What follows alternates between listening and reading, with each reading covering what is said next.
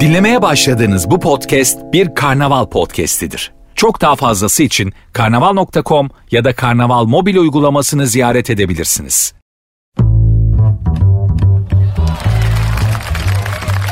Herkese merhaba. Sertünsüz başladı.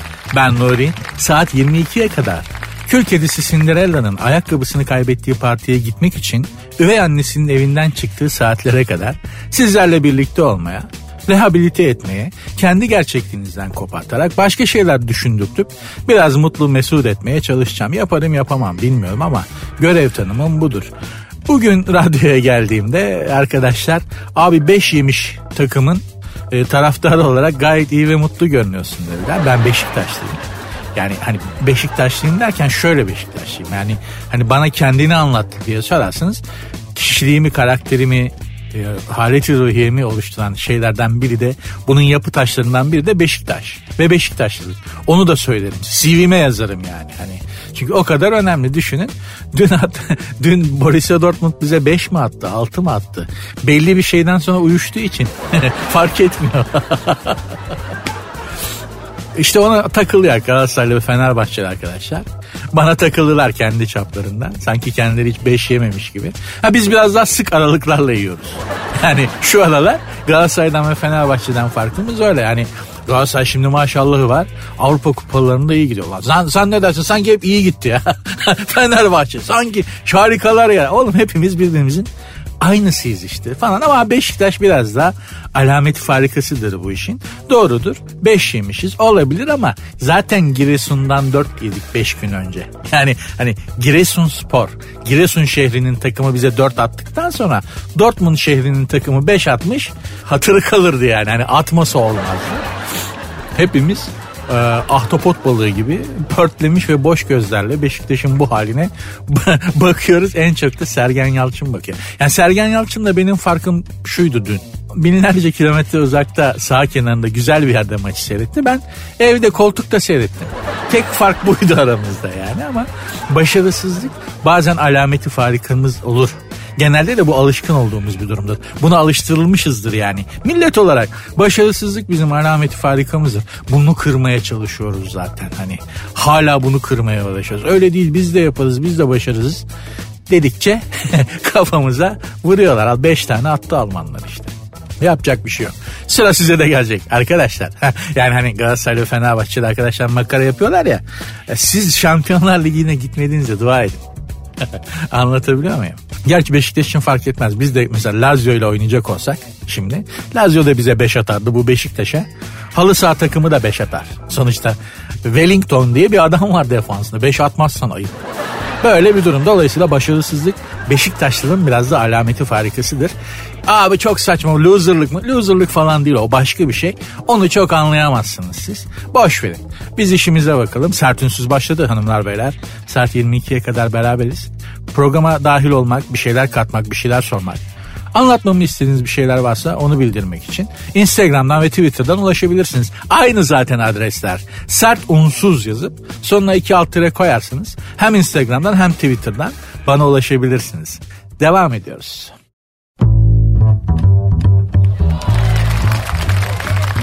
Ben Affleck ile Jennifer Lopez 17 sene sonra bunlar 17 sene önce aşıktılar, sevgiliydiler, birbirlerini çok seviyorlardı. Artık feleğin sillesini mi yediler, kendileri mi kaşındı ne olduysa ayrıldı bunlar. Ben Affleck alkole düştü. Jennifer Lopez'den sonra ayrılığı kaldıramadı. Alkolik oldu, tedaviler gördü gitti şeylere yattı. Terapi merkezlerinde falan yattı. Ben Affleck büyük dağıttı Jennifer Lopez'den. Onun bir oranı vardır zaten. Ayrıldığın kadının kalçasına kadar büyükse girdiğin depresyon da o kadar büyüktür.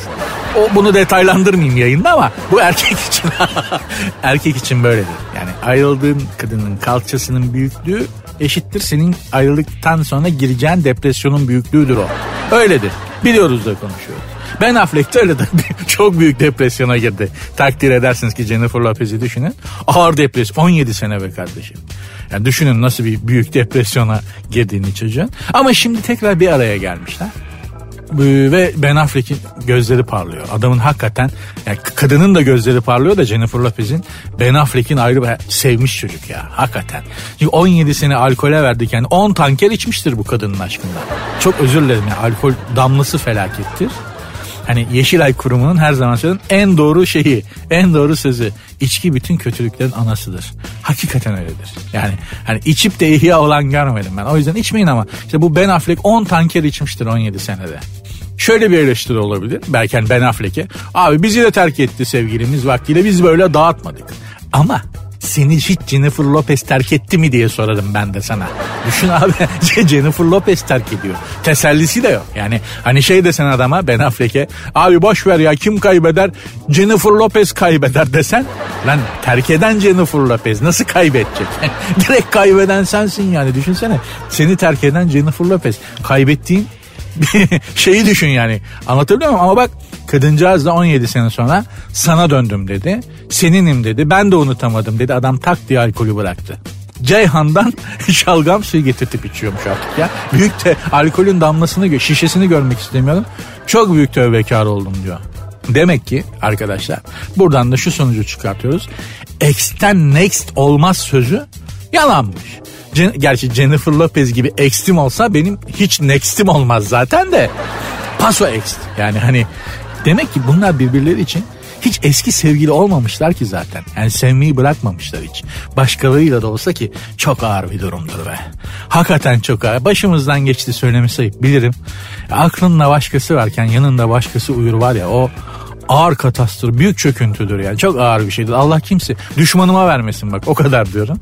Demek bunlar da öyle bir 17 sene yaşamışlar. Çok ağır. Ve şey de yani hani ben hatırlarım bu bunlar ilk birlikte oldukları zaman Ben Affleck Jennifer Lopez'e çok zulmetti. Aldattı falan. Kadıncağız da buna sepet havasını çalınca 17 sene işte alkol tedavileri gördü. Bu iş böyledir. Kimi adamın aklı tekmeyi yemeden başına gelmez. O yüzden özellikle beylere seslenmek istiyorum beni dinleyen hemcinslerime. Buradan da şöyle bir ders çıkartalım arkadaşlar. Eldeki kuş teldeki kuştan iyidir. Eldeki kuşa iyi bakmak lazım. Uçup giderse bir gün gözünüzün önüne Ben Affleck'in şaftı kaymış halini getirin. o zaman orada kendi istikbalinizi görün Allah korusun. Eldeki kuşa iyi bakın, teldeki kuşa aldanmayın. Güzel öter. Bak, bak teldeki kuş her zaman eldeki kuştan güzel öter ama sen boş ver eldeki kuş gibisi yoktur. Devam ediyor Sertün Söz.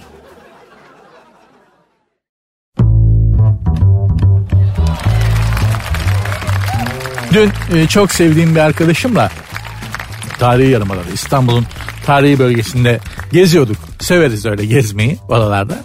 Güzeldi rehabilitasyon gibi gelir meraklısına. Süleymaniye civarındaydık. Şey dedi abi adam yapmış ya 500 senedir yıkılmıyor dedi. Süleyman Mimar Sinan biliyorsunuz Süleymaniye'yi yapan. Abi adam yapmış ya 500 senedir yıkılmıyor ya dedi. Ya, o an o an bir şey dank etti kafama. Ya bizim yaptığımız bir şeyin bakın bizim yaptığımız bir şeyin 500 sene ayakta durabileceğine biz bile inanmıyoruz farkında mısınız? Hakikaten ben ha, Süleymaniye'ye Selimiye'ye bakıp böyle Abi abi yapmış adam ya. 500 senedir yıkılmıyor abi ne depremden. Lan tabii öyle olacak. öyle olacak tabii zaten. Yani bir İngiliz bir İngiliz düşün. Westminster katedraline bakıp vay be bin senedir yıkılmıyor hayret de, demiş mi demez. Yoktur böyle İngiliz tarihinde ya da bir Fransız Notre Dame katedraline bakıp o 800 senedir ayakta duruyor. Hayret ya.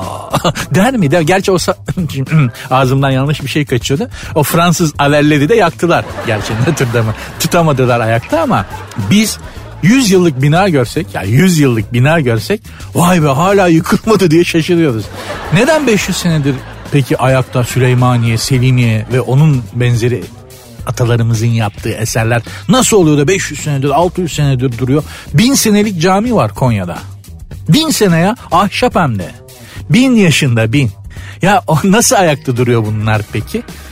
Çünkü Mimar Sinan müteahhit değildi. Anlatabiliyor muyum? Mimar da o. Yani bir de işte tabii şunu da şey yapmak lazım. Hani şimdi arkadaşlar Mimar Sinan'ın yaptığı camiler, eserler muhteşem. Ee, binalar sağlam. Tabii ki o Mimar Sinan'ın büyüklüğünü gösteriyor ama bir yandan da can korkusu da var. Ya düşün patronun Kanuni Sultan Süleyman.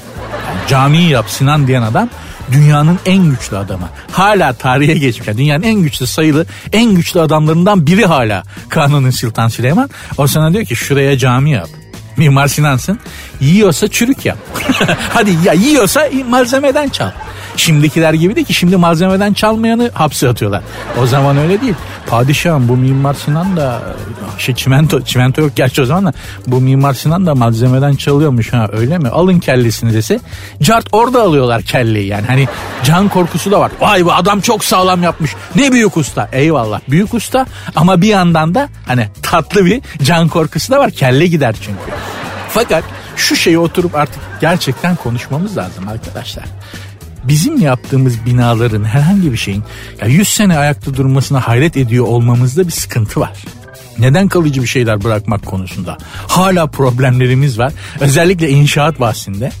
Ya inşaat çok gelişti, inşaat çok ilerledi falan diyoruz ülkede. Ya yaptığımız binaların 100 sene kalacağına inanıyor musunuz herhangi biriniz? 100 sene sonra daha doğrusu 100 sene sonraya kalsın bu diyebileceğimiz güzel bir eser var mı şu anda mimari olarak ben bilmiyorum. Görmedim yani. Hani Bilen varsa bana hatırlatsın da ben de aa öyle evet falan diyeyim. Ya 100 sene sonra falan bizde çok ağır dalga geçerler etrafımızda yükselen binalara bakarsanız büyük makara konusu oluruz bizim torunlara yani. Ay be abi 100 senedir ayakta duruyor falan diye de arkadaş bu kadar da olmaz ya. Bu kadar da olmaz. Bu işte bir sıkıntı var arkadaşlar. Buna bir bakmak lazım kalıcı bir şeyler bırakmak konusunda hala problemlerimiz var ve bunun altında yatan nedenler nelerdir? İstiyorsanız bana cevabını yazın sizin bir cevabınız varsa. Konu biraz ağır oldu ama hep makara yapacak değiliz. Programın Instagram ve Twitter adresleri sert unsuz yazıp sonra iki alt tire koyuyorsunuz. O kadar. Instagram ve Twitter'dan yollayabilirsiniz.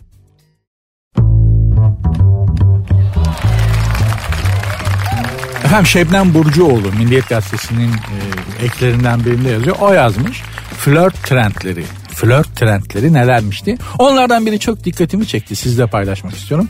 Hobby date. Yani hobi buluşması. Hani flört hobiyle hobinizle flörtünüzü birleştiriyorsunuz.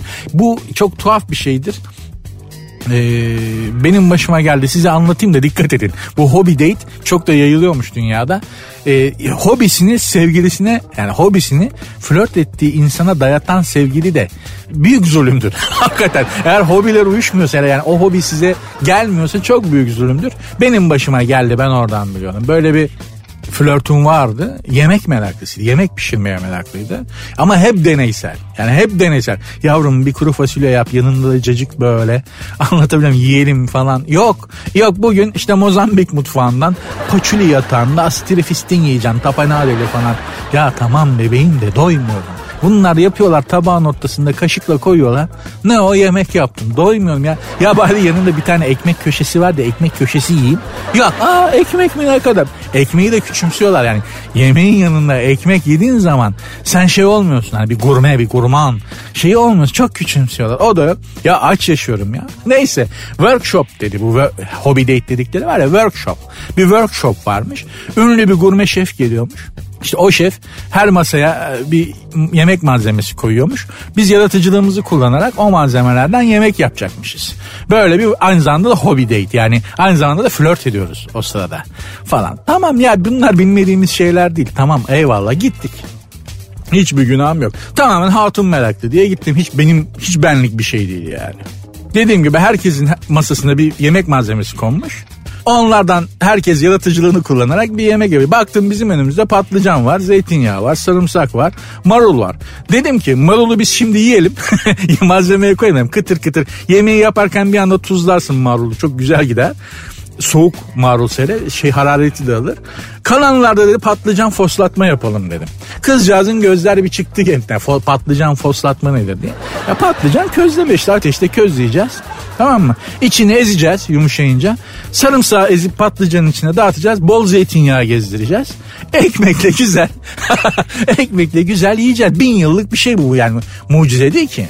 Aa ama dedi sarımsak dedi çok kokarız diyor. Olsun dedim ya. Holosko demediğin sürece holosko sorun olmaz. Holosko demek şu yani benim arkadaşım var. Beşiktaşlı arkadaşlarımdan bir kız arkadaşıyla Beşiktaş'ın maçına gidecekler. Beşiktaş Beşiktaş'ta da o zaman Holosko Holosko diye bir futbolcu oynuyor.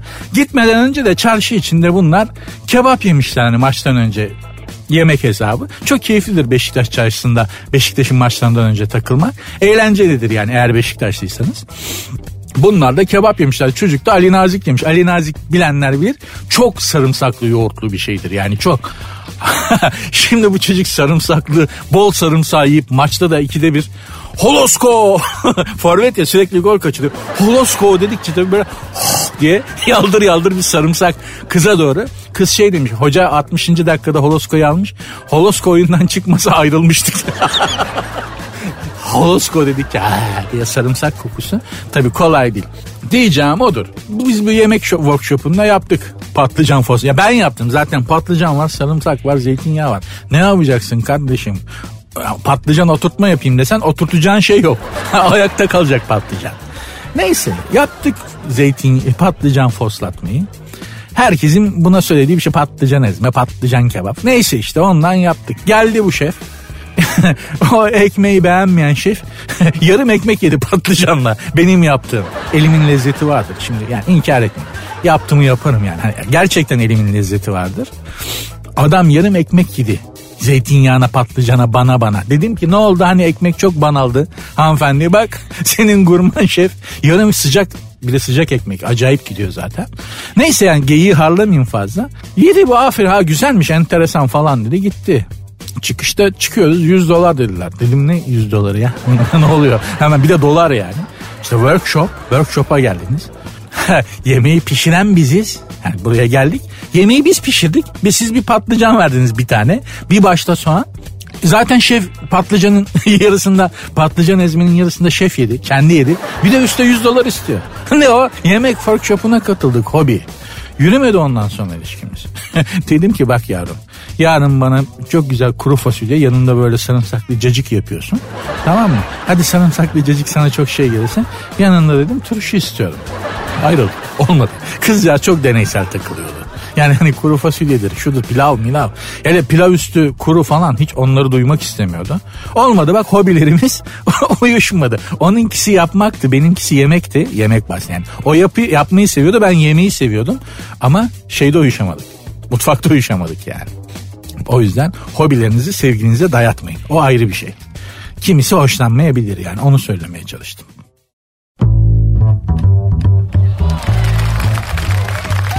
Dünyanın en tuhaf evlilik gelenekleri. Böyle bir kitap çıktı meraklıysanız. Yani evliliğe mi meraklısınız bilmiyorum ama böyle bir kitap var e, alıp okursanız çok enteresan gelecektir size. Ben şimdi gazetede özetlemişler biraz. Mesela Fransa'da her davetli e, yanında kek ya da küçük pasta dilimleri getirip düğüne bir masanın üzerinde böyle yığın halinde koyuyorlarmış. Kocaman böyle masanın üzerinde bir tepecik oluyormuş. Gelinle damat da masanın iki tarafında duruyormuş Fransa'da. O kek yığınını pasta yığınını devirmeden birbirlerine öpmek zorundalarmış. Hiç görmedim. Fransa'da o kadar düğüne gittim. Böyle bir saçmalık hiçbir düğünde görmedim. Ama Fransızdır illa bir günahı kebair ekleyecek. İtalya'da gelinin aynaya bakması çok e, sakıncalıymış. Niye o yaşa kadar hiç bakmadı mı? Neden? Ha, gelinlikle kendi, kendi kendine nazar mı değdirir diye. İtalyan kızlarında öyle bir özellik yok. Yani hani Şimdi baktığın zaman hani Avrupa'da güzel kadın deyince Macaristan'dır kardeşim. Biliyoruz da konuşuyoruz yani. Hani budur. İskoçya'da gelinleri efendim e, yumurta gibi, salça gibi yoğun kokulu renkli gıdaları gelinin üstüne boca ediyorlarmış. Böyle gelin, gelini salçayla, yoğurtla, sarımsakla, domates salçasıyla falan sıvayıp sokaklarda gezdiriyorlarmış. Düğün geleneğiymiş bu. Saçmalığın daniskası. Rusya'da da düğünlerde damadın gelinin evine gitmesi büyük olaymış. Çok böyle seremonik bir şeymiş. Bizde de öyledir. Hani gelin almak, gelin çıkarmak diye bir şey vardır. Genelde o gelin kız tarafından ufak sevimsiz bir veleti ya kapının önündeki bir sandığın üstüne oturturlar. Ne o damat para ver. Zaten bizdeki düğün şeyi de yani bizdeki düğün geleneği de tamamen damadı yontmak üzerine kurulu. Yani sürekli damattan ya sabahtan başlayarak herkes damattan para koparmaya çalışır. Bizdeki düğün geleneği budur yani. Hani en, en son şu vardır hani gelinin saçı yapılıyor. Gelinin teyzesi teyze kızlarının faş, falan da saçları yapılıyor aynı kuaförle. Kız tarafının kuaför masrafını komple damada itelemek diye bir şey var. Yani bu zulüm lan artık bu gelenek değil artık yani. Yani bu zulüm bu adamı vurun. Madde, bu adamı bitirin. Daha ne yapacaksınız? Ya evlenmeye niyet ettiğin andan itibaren bir para çıkmaya başlıyor. Hani Türkiye'nin bütçe açığı gibi canı yani kendini toparlayamıyorsun bir yerden sonra. Her şey para her şey. O da lazım mı ya? Bırakın evlenelim be kardeşim. Bırakın çocuklar evlensin. Bu ne? O da en son damat ondan sonra efendim neyse hadi. Şeyini de daha devamını söylemeyeyim. Düğün e, gecesi. Bir de düğünlerde şey vardır. İlla ki bizde gelenek. E, gelinin sarhoş dayısı ya da amcası düğünde. İlla ki kafayı çeker içindeki canavar dışarı çıkar damada gelip salça kızımıza iyi bak ha diye. Böyle damada salça olan gelin tarafından sarhoş amca ya da dayı o şeyin olmazsa olmazıdır olmazsa olmazıdır. Bir de nedense illa ya erkek tarafından ya damat e, ya, damat tarafından ya gelin tarafından sesinin güzel olduğunu düşünen bir akraba Türkiye'de şarkı okumaya çıkıp e, kendi tarafını rezil eder karşı tarafa. Zaten bizde öyledir. Yani kız tarafıyla erkek tarafı pis pis bakışır düğünde. Nedense ulan çocuklar evleniyor size ne oluyor? E al işte en son Esenyurt'ta silahlı çatışma çıkmış düğünde. Dün okuduk haberini. Dün değil evvel sonra takılar kimde kalacak diye. Bizdeki düğün gelenekleri dünyada hiçbir yerde yok ya. Türkiye'de ya Türk usulü bir düğün şimdi İstanbul ve Türkiye biliyorsunuz düğün turizminin merkezi oldu. Ha, neden şeyden salonlar çok mu? Yok kur yüzünden. Ha, hani Türk lirası artık e, paspasa döndüğü için adamlar düğünleri buraya kaydırdılar. Hindistan'dan falan geliyorlar ya. Ya Bulgarlar bu Bulgarlar Türkiye'de marketlerde alışveriş yapıp Facebook'ta gösteriyorlarmış. Türk marketlerinden yağmaladıklarım bakın ne kadar ucuz hepsini ben aldım diye. Bulgar Bulgar. Biz bu insanların parasıyla alay ediyorduk vaktiyle yani. Hani Türkiye'de bu şeyde olduğu için bütün işte İranlılar, Araplar, Hintliler, Avrupa'dan tek tük herkes düğünlerini İstanbul'da yapıyorlarmış. Ben onlara şunu tavsiye ederim. Bir Türk usulü düğün yapsınlar da Şöyle o damat gerdeğe girerken sırtına üç tane yumruk yesin bakalım ne oluyor. bir, bir daha İstanbul'da acaba İstanbul'dan acaba bir daha geçiyor mu? Gerdeğe girerken damadın sırtını yumruklamak nedir ya? Sakat kalan arkadaşım var ya. Yapmayın arkadaşlar. Bu düğün saçmalıkları bizde çok fazladır. Dünyada da çok fazla ama en garipleri bizde emin olun ya.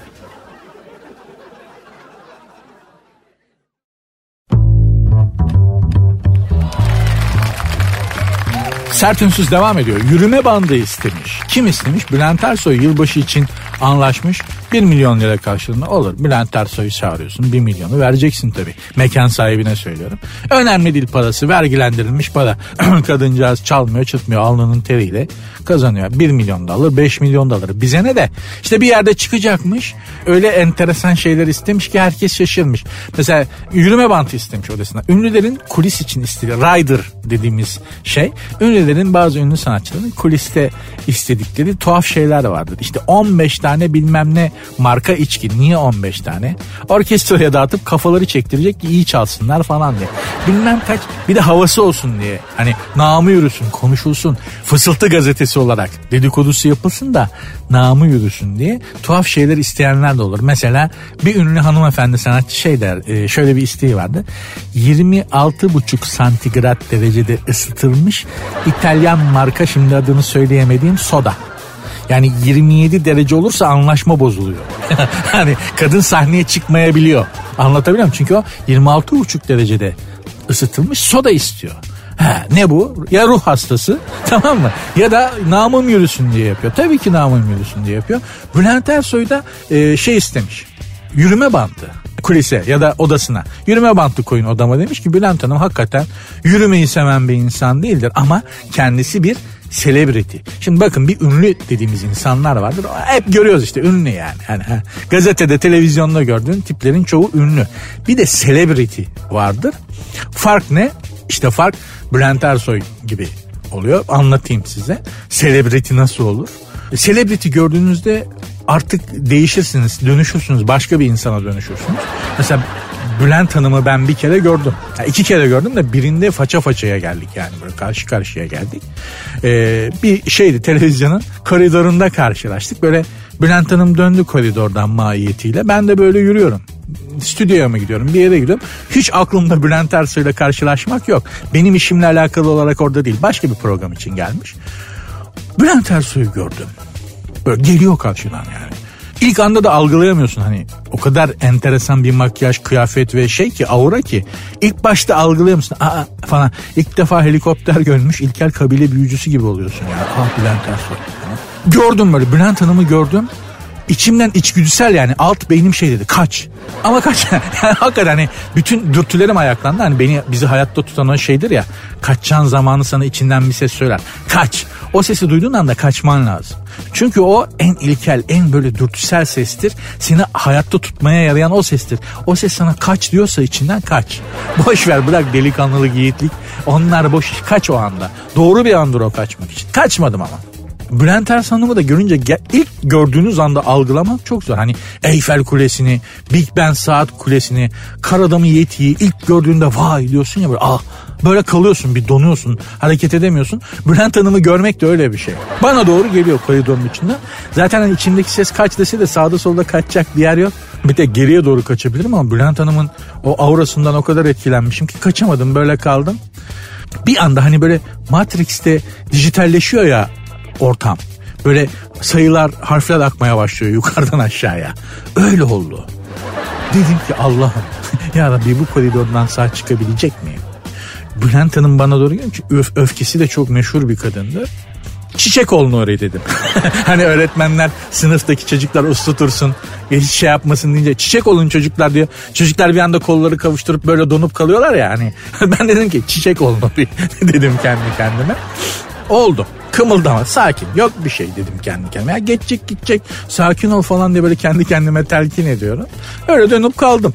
Tam böyle de geçeceği koridorun ortasında donmuşum meğerse. Gözümde de siyah kemik çerçeveli okuma gözlüklerim var. Böyle geldi vakti ben kaldım kımıldayamıyorum öyle. Çekil önümden profesör dedi ve yanımdan geçti gitti. Sonra bir baktım karşımda Bingür Sönmez. Türkiye'nin en önemli kalp cerrahlarından biri, kalp doktorlarından biri. İyi misin evladım? diyor Bingür Sönmez. Ne oldu bana hocam dedim. E, yok bir şey yavrum Bülent Ersoy geçmiş yanından. Kalbim o yüzden sarsıldı ama şimdi iyisin dedi. Demek istediğim şey şu o günden beri ben eski Nuri değilim. Değiştim. Bülent Ersoy yanımdan geçti. Bak bu anlattığım hadise toplam 10 saniye sürmüştür sürmemiştir. Ben artık eski ben değil. Bambaşka bir insan oldum. İşte celebrity budur. Böyle olur. Ünlü birini görürsün ama değişmezsin. Ünlü öyledir ya. Ünlü. Aleyna Tilki. 10 dakika sonra da aynı insansın gördükten. 10 dakika önce de fark etmiş. Serdar Ortaç. Gördükten sonra da aynı insansın. Görmeden önce de aynı insansın. Bülent Ersoy öyle değil. Bülent Ersoy'u gördüğün anda bambaşka birine dönüşürsün. Dönüştürme etkisi var kadın. Selebriti dediğimiz de böyle insanlar işte.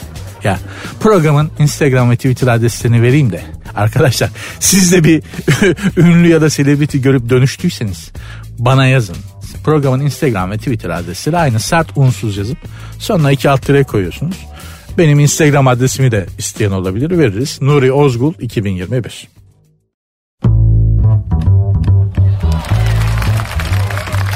Sert Ünsüz devam ediyor. Mesut Özil'in Fenerbahçeli ünlü futbolcu Mesut Özil'in saati 5 milyonmuş. Instagram'da bir fotoğraf çektirmiş. Böyle saatini göstermek için çektirdiği çok belli. O saat kolundaki sol bileğindeki o saat 5 milyon TL imiş. Şimdi bu ünlü tayfasının bir özelliği daha vardır. Hakikaten özellikle erkeklerinin e, saatlerini göstermeye pek meraklıdırlar iyi saatler takıyorlarsa. Ben böyle televizyon programlarında saatini göstermek için sağ eli sol eli e, yanağında böyle duran program boyunca duran futbolcu gördüm. Şimdi Türkiye'de değil kaçtı gitti. Bileği de aşağı çekmiş. Sol el yanakta konuşuyor böyle. Hani belli saat görünsün diye öyle durduğu o kadar belli ki. Zaten kendisini değil saati seyrettik program boyunca. Bir başkası daha vardı. O da teknik direktör. Tabii ki adını vermeyeceğim. O da kaza saatin iç alt tarafına sıkıştırmış kazağın e, bileğindeki lastikli kısmı. Saatin alt tarafına sıkıştırmış ki ulan 2 milyon lira verdik. Kazağın bilekli kısmı saati örtsün diye mi verdik? diye herhalde. Baba kazağın o bileğindeki lastikli kısmı saatin altına sıkıştırmak suretiyle saati görünür kılıp her fırsatta saçını düzelterek burnunu kaşıyarak kulağının içine parmağını sokup böyle titreterek kaşıyarak falan bize saatini göstermişti. Dediğim gibi ünlü kısmının bir şeyidir bu. Saatini gösterir. Şimdi ben kendimi Mesut Özil'in yerine koyuyorum. 5 milyon liraya saat alsam Bileğime takmam bir kere. Bileğime takmaya korkarım yani ama hadi diyelim yani 5 milyon fındık fıstık parası futbolcuyum, iyi futbolcuyum. 5 milyon verdim saat aldım. Elimi nereye koyacağım şaşırdım bir kere. Yani cebime sokmaya korkarım çizileri falan diye. Bir de saati sorana hayatta söylemem. Yani 5 milyon verip saat almışım. Yoldan geçen Avel abi saat kaç diyor. saat ona bakıp saat söyleyeceğim bedava. Sana saati söylemek için mi aldım lan ben 5 milyonu saydım buna. Hayatta söylemem. Bir tek kendim bakarım. Bir tek kendim bakarım yani. Ha bir de 5 milyon verip saat almaya gerek yok. Bunun çakması, sahtesi kapalı çarşıda 1000 liraya, en kabadayısı 1500 liraya satılıyor. Yurt dışından gelen bir arkadaşım vardı. Yani bu çakma işi bizde o kadar ilerledi ki sahte. Yurt dışından gelen bir arkadaşım vardı. İşte gün içerisinde dolaştık, gezdik, şu oldu, bu oldu. Dedi ki ya sizde dedi hizmet sektörü yani bu garsonlar işte o falan ne kadar dedi iyi kazanıyorlar dedi. Neden dedim?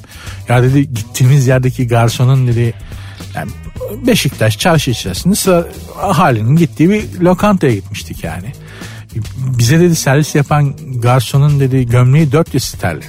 İşte bir başka bir yerde bize köz getiren Marsık taşıyan arkadaşın dedi kolundaki saat bin sterlin falan dedi. Bunlar bu paraları nasıl? Dedim yavrum onlar sahte. Sen ne zannediyorsun? Orijinal zannediyor. Hani o kadar temiz bir dünyası var ki bu insanların. Orijinal zannediyor.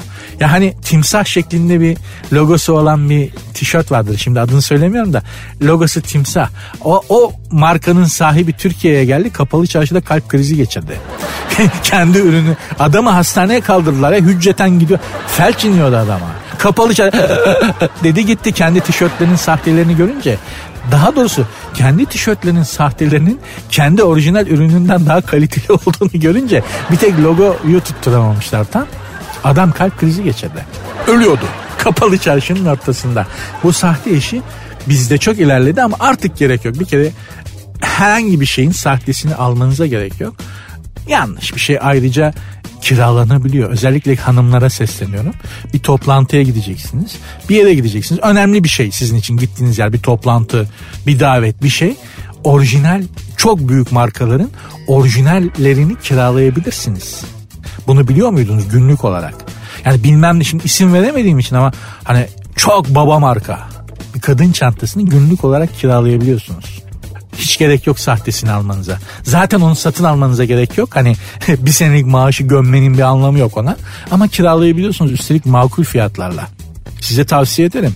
Çok bir şeyin orijinaliyle görünmek. Mesela şöyle bunun ne kadar etkileyici olabileceğini şöyle anlatayım size. Bir toplantı yapılıyordu bir reklam ajansı adına gitmiştim. Ben yazmıştım reklamı. Şirketin CEO'su da işte bu şeyleri kabul edecek. O anlatılacak. Ya gittik dört kişiyiz. CEO harbiden CEO. Yani baba sanki Olimpos'tan inmiş Zeus. Tamam mı? Biz de öyle milletli Efesos'ta amelelermişiz gibi davranıyor bize. Adam bir tek bana adam gibi davranıyor. Beni adam yerine koyuyor. Ötekilere hakikaten köpek çekiyor. Ya dedim ya neden böyle yapıyor acaba falan. Benim kalem merakım var. Baba meğerse benim kalemi görmüş. Elmas taşlı orijinal Montblanc. Adam bir tek benim. Yani şimdi Montblanc elmas taşlı Montblanc da hani iki maaş vermiştim. Adam bir tek beni muhatap aldı. Benden daha üst kademede insanlar olmasına rağmen. Ve bir tek benle konuştu doğru dürüst insan gibi benle muhatap oldu. Ben söylemek istediğim şey şu. Bir şeyin orijinaline sahip olamıyorsanız bile orijinal bir ürünle işte bir kadın çantası, kadın ayakkabısı, saat gibi orijinal bir ürünle birini etkilemek istiyorsanız e, kiralayabiliyorsunuz artık. Kalemi yapamıyor. Kalem kalem çok uç bir örnek oldu belki her zaman şey olmaz ama özellikle kadınlara söylüyorum. Kadın çantası konusunda Instagram'da böyle bir durum var. Bir günlük, iki günlük, bir haftalık kiralayabiliyorsunuz. Hiç çakmasına yönelmeyin. İllegal para kazandırmaya gerek yok kimseye şekerim.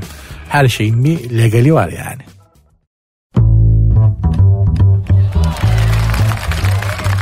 Sert Ünsüz devam ediyor. Türkiye'nin en meşhur berberlerinden bir arkadaşımız ismini veremiyoruz tabi. E çünkü ismi aynı zamanda berberin de adı olduğu için dükkanın adı. Şimdi veremiyoruz yani rütük kuralları gereği. İşte en ünlü berber markalarından biri Londra'da berber dükkanı açmış. Türk tıraşını Londra'ya taşımış. Bakıyorum dükkana bir kere bu dükkan olmaz. Bu bizim berber koltuklarına benzemiyor. Dekorasyon Türk berber şeyi değil. Anlatabiliyor muyum? Bu hiç olmamış yani. Hani bir kere şey nerede? Demlik nerede? Çay ocağında. Değil mi yani? Kaynayan bir demlik olması lazım kışın. Koltuklar böyle olmalı. Bir kere çok temiz. Her şeyden önce çok temiz yani. Böyle olmaz. Şimdi Türk tıraşı denen bir şey vardır. Gerçekten vardır. Erkekten bahsediyorum yani. Türk tıraşı denen bir şey vardır arkadaşlar. Bu dünyada bu tıraş işi 3 yerde çok iyidir. Türkiye, e, İtalya ve Londra, İngiltere. Buralarda hakikaten güzel tıraş. Yani berberlik bir sanattır buralarda. Amerika'da da vardır ama özellikle zenci mahallelerinde zenciler, oradaki siyahiler çok iyi berber olurlar. Onlara gideceksiniz yani ama mesela dünyada Avrupa'da bu böyledir. Yani Londra'da, İngiltere'de, İtalya'da, Türkiye'de tıraş bir sanattır. Böyle benim İngiltere'den, Londra'dan gelen bir dostumu Türk berberine götürmüştüm orijinal. Böyle bir deneyim yaşamak istedi çünkü. Yani ben anlatıyordum Türk berberi, Türk tıraşı şöyledir böyledir diye. Çocuk güzel yani oturdu berber koltuğuna. Her şey e, normal gidiyordu. Kulak kıllarını çakmakla yakmaya sıra geldiğinde adam dehşete kapıldı. Dedim sakin ol. Sakin hiçbir yerin yanmayacak ya. Kulak kıllarını. Berber dedi ki abi bunun kulağının, kulağının kıllarını hiç yapmamışlar bu. Çalılık gibi geziyor. Kulağının içinde küçük bir funda korusu var bunun. Çakmakla kulak kıllarını yakınca adamcağız bir kendinden geldi ama sonra berber masajı denen bir şey vardır. Türk berberleri bunu çok iyi yaparlar hakikaten. Berber masajına geçince adam sıcak asfalta bırakılmış bir deniz anası kıvamına geldi. diye kendinden geçti. Berber masajı çok iyidir. Dünyada da en iyi bizim berberler yaparlar.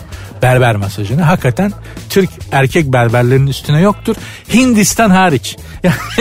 Hindistan'da da o berber masajı hani adamı öldürüyor zannedersin. Yani balta sapıyla falan yapıyor. Yani keserle masaj yapan Hintli berber var. Gerçekten dışarıdan baktığın zaman aha bu bunu kesiyor öldürüyor ya müdahale edin falan dersin ama Hindistan'da bak Hindistan'da berber masajı çok enteresandır. Mutlaka YouTube'da izleyin. YouTube'da videoları var. Hindistan'da berber masajı. İzleyin ne demek istediğimi anlayacaksınız. Çok korkunç. Dışarıdan bakınca gerçekten ya testere filmi gibi bir şey izliyorum zannedersiniz ama içeride Hindistan'da ma- berber masajı yaptırmıştım vaktiyle. Hakikaten iyi. Bizim berberlerden daha iyi. Ama o da çok büyük cesaret istiyor. Yani cesaret tapı falan içmek lazım. Yaptırmadan önce. Fakat öyledirler böyledirler. Geyikleri biraz harlıdır ama bizim erkek berberlerimizin üstüne de dünyada gördüm mü gittiğim yerlerde? Hayır görmedim. Bizimkilerin biraz giyiği harlı oluyor. o kadar. Onun dışında başka bir sakınca yok. Öyle hani çakmakla kulak kılı yakmak falan. Bunu Londra'da bir berber denese, İtalya'da bir berber denese adamı yakar. Çıra gibi yakar. Bizimkisi sadece çıs çıs çıs kulak kıllarını alıyor. Büyük sanat. ince sanat. Takdir ettim yani.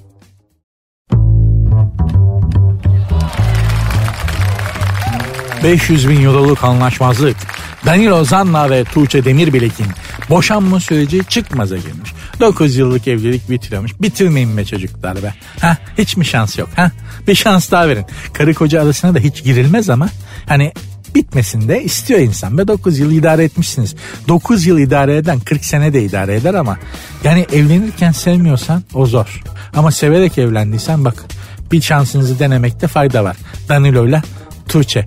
Ben gene de aranıza girmiş olmayayım ama büyük arıza çıkmış zaten.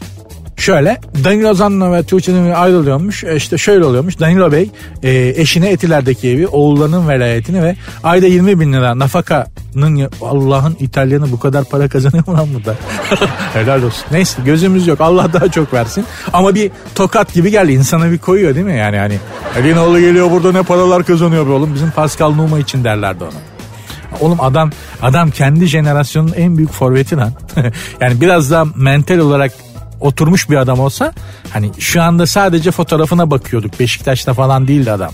Buna rağmen ya elin Fransızı bile geliyor Türkiye'de para kazanıyor abi ya falan demişlerdi. İnsana bir koyuyor. İtiraf etmek lazım. Şimdi Danilo Zan'la 500 bin euro da tazminat önermiş. Tuğçe Demirbilek de 1 milyon euro tazminat istemiş. Rakamı fazla bulmuş Danilo Ozan'la. İşte bu bana çok can acıtıcı geliyor. Ya sevmişsin, sevilmişsin. Canım demişsin, aşkım demişsin, bir tanem demişsin, karıcım demiş, kocacım demiş. Ne anları ne güzel ve zor anları bölüşmüşsün, paylaşmışsın.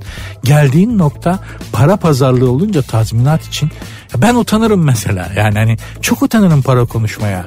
Bir zamanlar kalbimde yeri olan bir insanla ayrılırken sen kaç para? Oo çok dedin.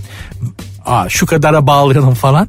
Böyle hani hamal pazarlığı yapar gibi pazarlık etmeye utanırım. Açık söyleyeyim bütün açık kalpliliğimle söyleyeyim. Ben boşan, ben de boşandım vaktiyle. Ceketi alıp çıkmıştım evden. Her şeyi hanıma bırakıp ceketi alıp çıkmıştım. Bir tek laptopu istemiştim çünkü yazı yazarak hayatımı kazanıyordum. Alabilir miyim? Onu da rica etmiştim yani alabilir miyim laptopu diye. Al demişti o da sağ olsun. Ceketimi alıp çıktım. 5 kuruş param da yoktu. 30 yaşındaydım ve babamın evine sığınmak zorunda kaldım. Çünkü aynı zamanda işsizdim. Ama hiçbir şey istemedim. Yani her şeyi hanıma bırakıp çıktım. Peki sonra ne oldu? Allah bana öyle bir kariyer verdi ki.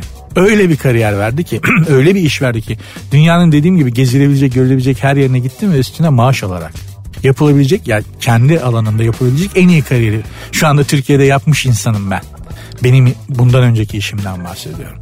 Dolayısıyla arkadaşlar sonuçta çocukların annesidir. Öyle ya da böyle neyin var neyin yoksa vereceksin babacım. Yapacak bir şey yok. Genelde bizim erkekli bizim kafamızda şöyle bir şey olur. Lan bunları da beraber çalışarak yap, çalışarak yaptık. Benim de emeğim var. Şimdi ayrıldık bu kadın gidecek biriyle evlenecek. Elin herifi gelecek.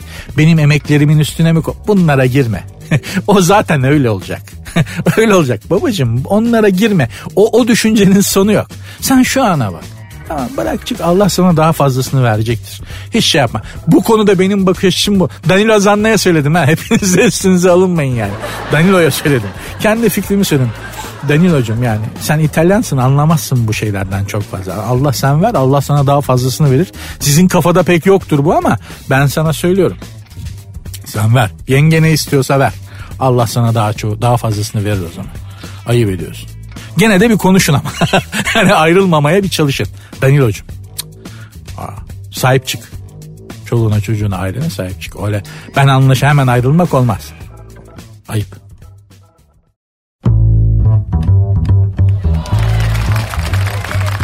Sert ünsüz devam ediyor demeyi çok isterdim ama bugünlük bitti be. Heh, buraya kadarmış bugünlükte. Ee, tam böyle hani kapanışta ne yaparım derken bir şey dikkatimi çekti. Ee, ünlü müzisyen pek çoğumuzun diline pelesenk olmuş şarkıları besteleyen İskender Paydaş bir röportaj yapmış da babam diyor kornanın notasını sorardı. Babası da müzisyenmiş. Çocukken hani yolunu, yoldan geçen araba korna çaldığında hangi tonda hangi notada çaldı diye sorarmış. Müzik kulağını geliştirmek için İskender Paydaş'ın. Hakikaten böyle özel insanlar vardır. Yani şöyle yaparsınız böyle bakın bunun notasını söyler size. Absolut kulak denir ona müzikte şimdi şey yapmayalım. Ben böyle birini tanıdım hatta ondan ders aldım. Adem Şahin rahmetli.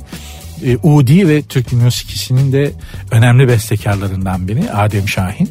Ondan hem ut dersi hem Türk musikisinin e, nazariyatını öğrenmiştim. Alabildiğim, öğrenebildiğim kadar benim hocamdı. Hayatta yaptığım en doğru şey. Yani hani pek çok doğru şey yaptım ama en doğru şey neydi biliyor musunuz arkadaşlar?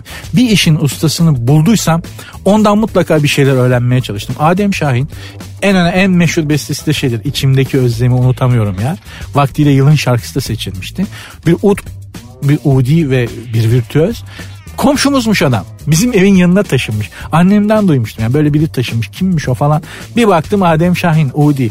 Ben de Uda meraklıyım. Hemen gittim. Hemen gittim. Dedim ne olur bana öğretin. Çok yoğunum öğrenemem. Öğretemem vaktim yok dedi adam. Ama sonra benim ne kadar hevesli olduğumu görünce hadi gelsin bakalım diye haber yollamış. Sonra ondan ut ve nazariyat dersleri almıştım.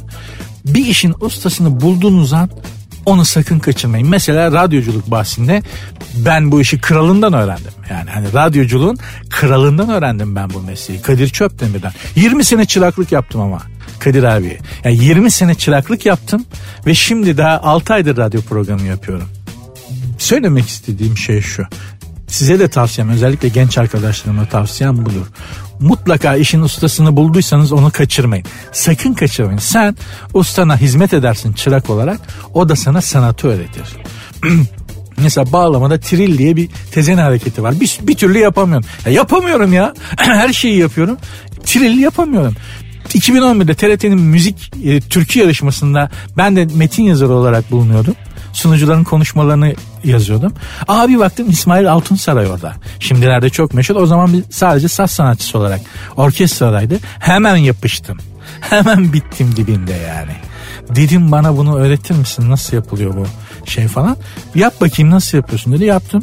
Aa öyle değil dedi. Alttan başla dedi bu şeye bu harekete bu mızrap hareketini yukarıdan aşağı değil aşağıdan yukarı başladı. Abi yaptım oldu. ya ya bir sene çalıştım yapamadım. Adam sadece niye usta çünkü bir tek şey söyledi. Tek bir şey söyledi ya üstten değil alttan başla dedi. İlk yaptığımda oldu.